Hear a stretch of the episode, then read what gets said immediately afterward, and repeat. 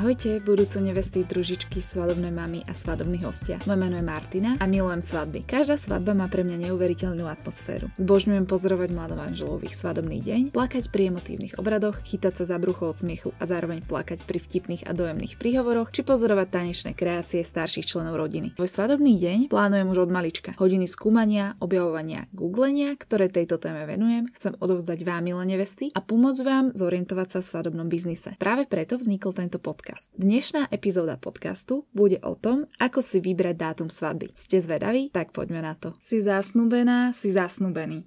Wow, naozaj srdečne gratulujem. A čo teraz?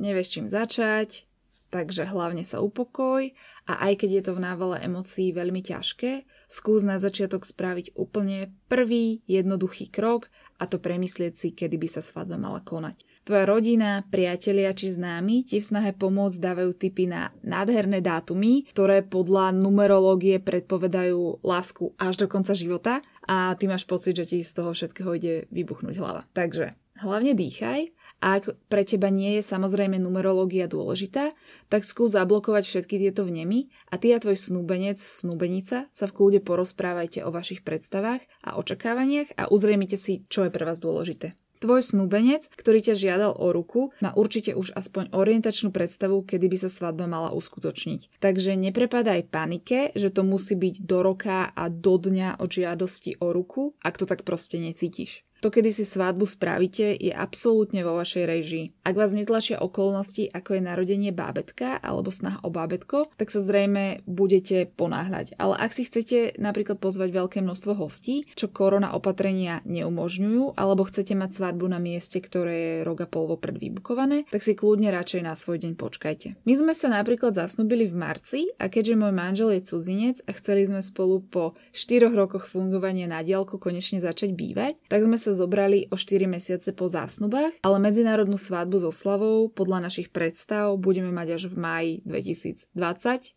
2, 2022, naozaj? Počujete dobre, kvôli korona a iným okolnostiam. Aj keď niektorí rodiny príslušníci tomu nerozumejú, je nám to úprimne jedno pretože to robíme pre seba. Čiže chcela som tým len povedať, že okolnosti veľmi ovplyvňujú to, kedy svadbu naplánovať a preto sa poďme rovno pozrieť, ako si vybrať dátum, ktorý vy považujete za správny. Ak existuje nejaký dátum, ktorý je pre vás dôležitý a ty a tvoj partner ho spoločne oslavujete, ako napríklad dátum prvého stretnutia alebo dátum, odkedy ste si povedali, že spolu chodíte, alebo ak náhodou viete o nejakom dátume so sentimentom, ako napríklad dátum svadby vašich rodičov, tak gratulujem, rozhodovanie o dátume svadby máte o to jednoduchšie. Ak tento dátum dokonca prípadá na piatok, sobotu či nedelu, tak máte vyhraté a nemusíte to nejako extra riešiť a nejako extra špekulovať. Tento dátum bude zapamätateľný, čo ocenia hlavne chalani a bude to mať taký ten krásny sentiment tradície, v ktorej pokračujete. Okrem toho sa nad tým môžete zamyslieť aj iným spôsobom. Predstavte si, že ste spolu už 4 roky, no nebolo by fakt krásne, kebyže ste si na 5. rok povedali áno. Svadba sa tým pádom môže stať akýmsi nezabudnutelným milníkom vášho vzťahu. Ak ste nevesta, ako som napríklad aj ja, tak pre vás bude rozhodujúce ročné obdobie. Ja som od malička snívala o jarnej svadbe v máji, keď sa krásne oteplieva, ale ešte nie je pri veľmi horúco. Všetko krásne kvitne a dni sa predlžujú. Ak vy ste však alergik, tak to môžete mať presne naopak a učarovala vám práve zimná rozprávka ale tri oriešky pre popolušku, snehová pokrývka a svadba niekde v horách. Ak ste nevesta, ktorá miluje nejaký konkrétny kvet, napríklad slnečnicu, a predstavuje si na svojej svadbe krásnu sitožltú výzdobu plnú živých slnečníc, nebude mať zmysel plánovať si svadobný termín na začiatok jary keďže slnečnice, ak samozrejme nechcete za dovezené dekorácie zaplatiť Myland, v tom termíne u nás jednoducho nekvitnú. V prípade, že je pre vás rozhodujúce práve ročné obdobie, zistite si viac informácií o priemerných teplotách v tomto ročnom období v lokalite vašej svadby. Nechcete predsa skončiť na miesto snehu na blate alebo plánovať obrad na priamom slnku v tých najväčších horúčavách. V tomto prípade vám môže pomôcť kamarát Google alebo SHMU, Slovenský hydrometeorologický ústav. Ak to chcete dohnať do úplnej dokonalosti a je pre vás rozhodujúce denné svetlo, alebo nechcete, aby vám pršalo, Spravte si prieskum, kedy vo váš vysnívaný deň vychádza, či zapadá slnko, či v ktorom mesiaci najviac sneží alebo najmenej prší a naplánujte si váš svadobný termín podľa toho. Treba však pamätať na to, že príroda je nevyspytateľná a netrápiť sa tým, keď sa to nepodarí a náhodou vám zaprší. Vy ste však urobili maximum, čo ste mohli a v žiadnom prípade sa svoj svadobný deň netrápne dať niečím, čo nemáte šancu ovplyvniť.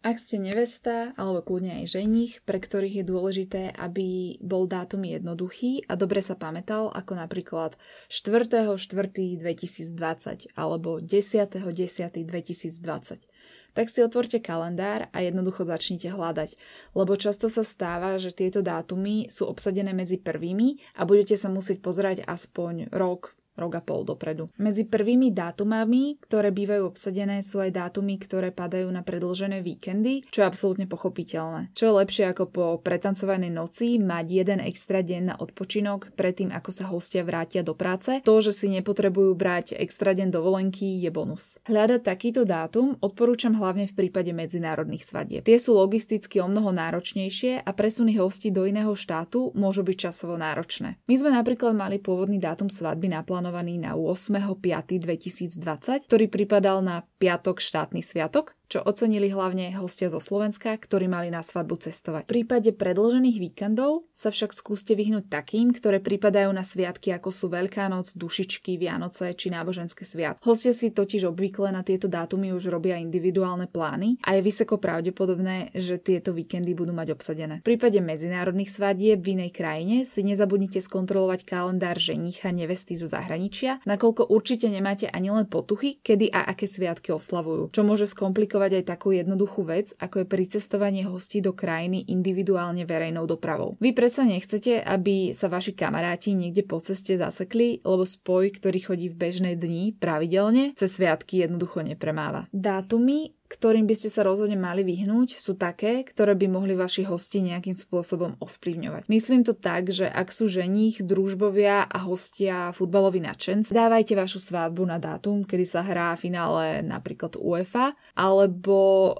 Nedávajte svoj termín na dátum, keď má vaša babka, nedaj Bože, v ten deň výročie umrtia a vaši rodičia by mali byť v tento deň smutní. Tak tomuto sa radšej vyhnite.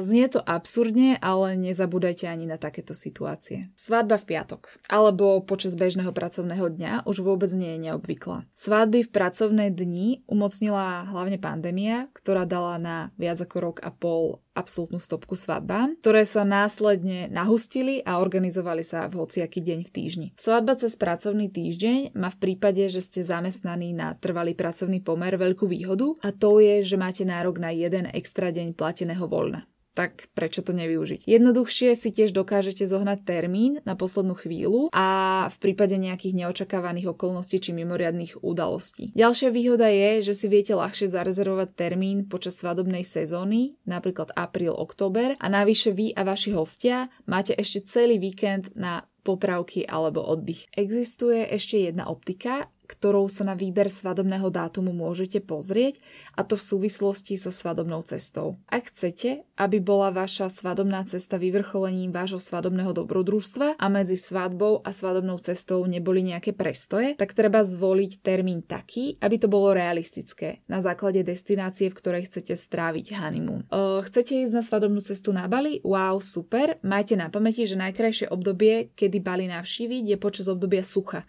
medzi aprílom a oktobrom.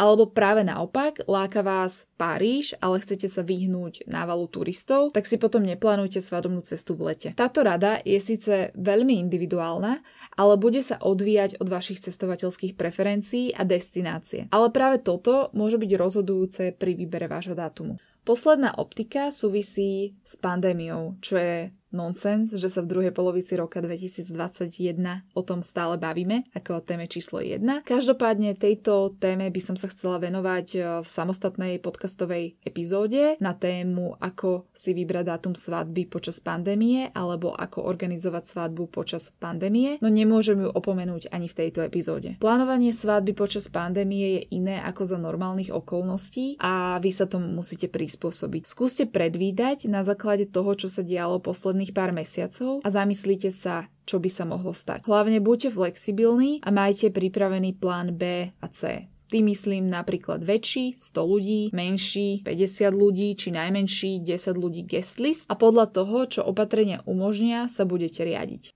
Keď si to celé zhrnieme, tak výber termínu svadby nie je o ničom inom ako o precíznom plánovaní. Stačí sa jednoducho zamyslieť, čo a ako veľmi je pre vás dôležité. Ak je pre vás rozhodujúci zapamätateľný dátum a ročné obdobie, alebo si radšej zvolíte dátum, po ktorom si môžete dopriať viac dní odpočinku. Možno je to dokonca niečo, čo som ani len v podcaste nespomenula, každopádne rozhodnutie je absolútne na vás. V tomto prípade neexistujú správne a nesprávne rozhodnutia. Chcem, aby ste chápali, že ja sa v tomto podcaste nesnažím povedať, čo by ste mali robiť, ale snažím sa len poradiť, z akého uhla sa na výber správneho termínu môžete pozrieť. Tak to by sme mali. Zhrnutie podcastu nájdete na mojom blogu na stránke www.svadbujeme.com lomeno blog. Ak sa vám dnešná epizóda páčila, tak vaše námety, postrehy či otázky mi neváhajte posielať na e-mailovú adresu svadbujeme.com zavináč gmail.com a ja sa budem tešiť a slubujem, že budem reagovať na každý jeden e-mail.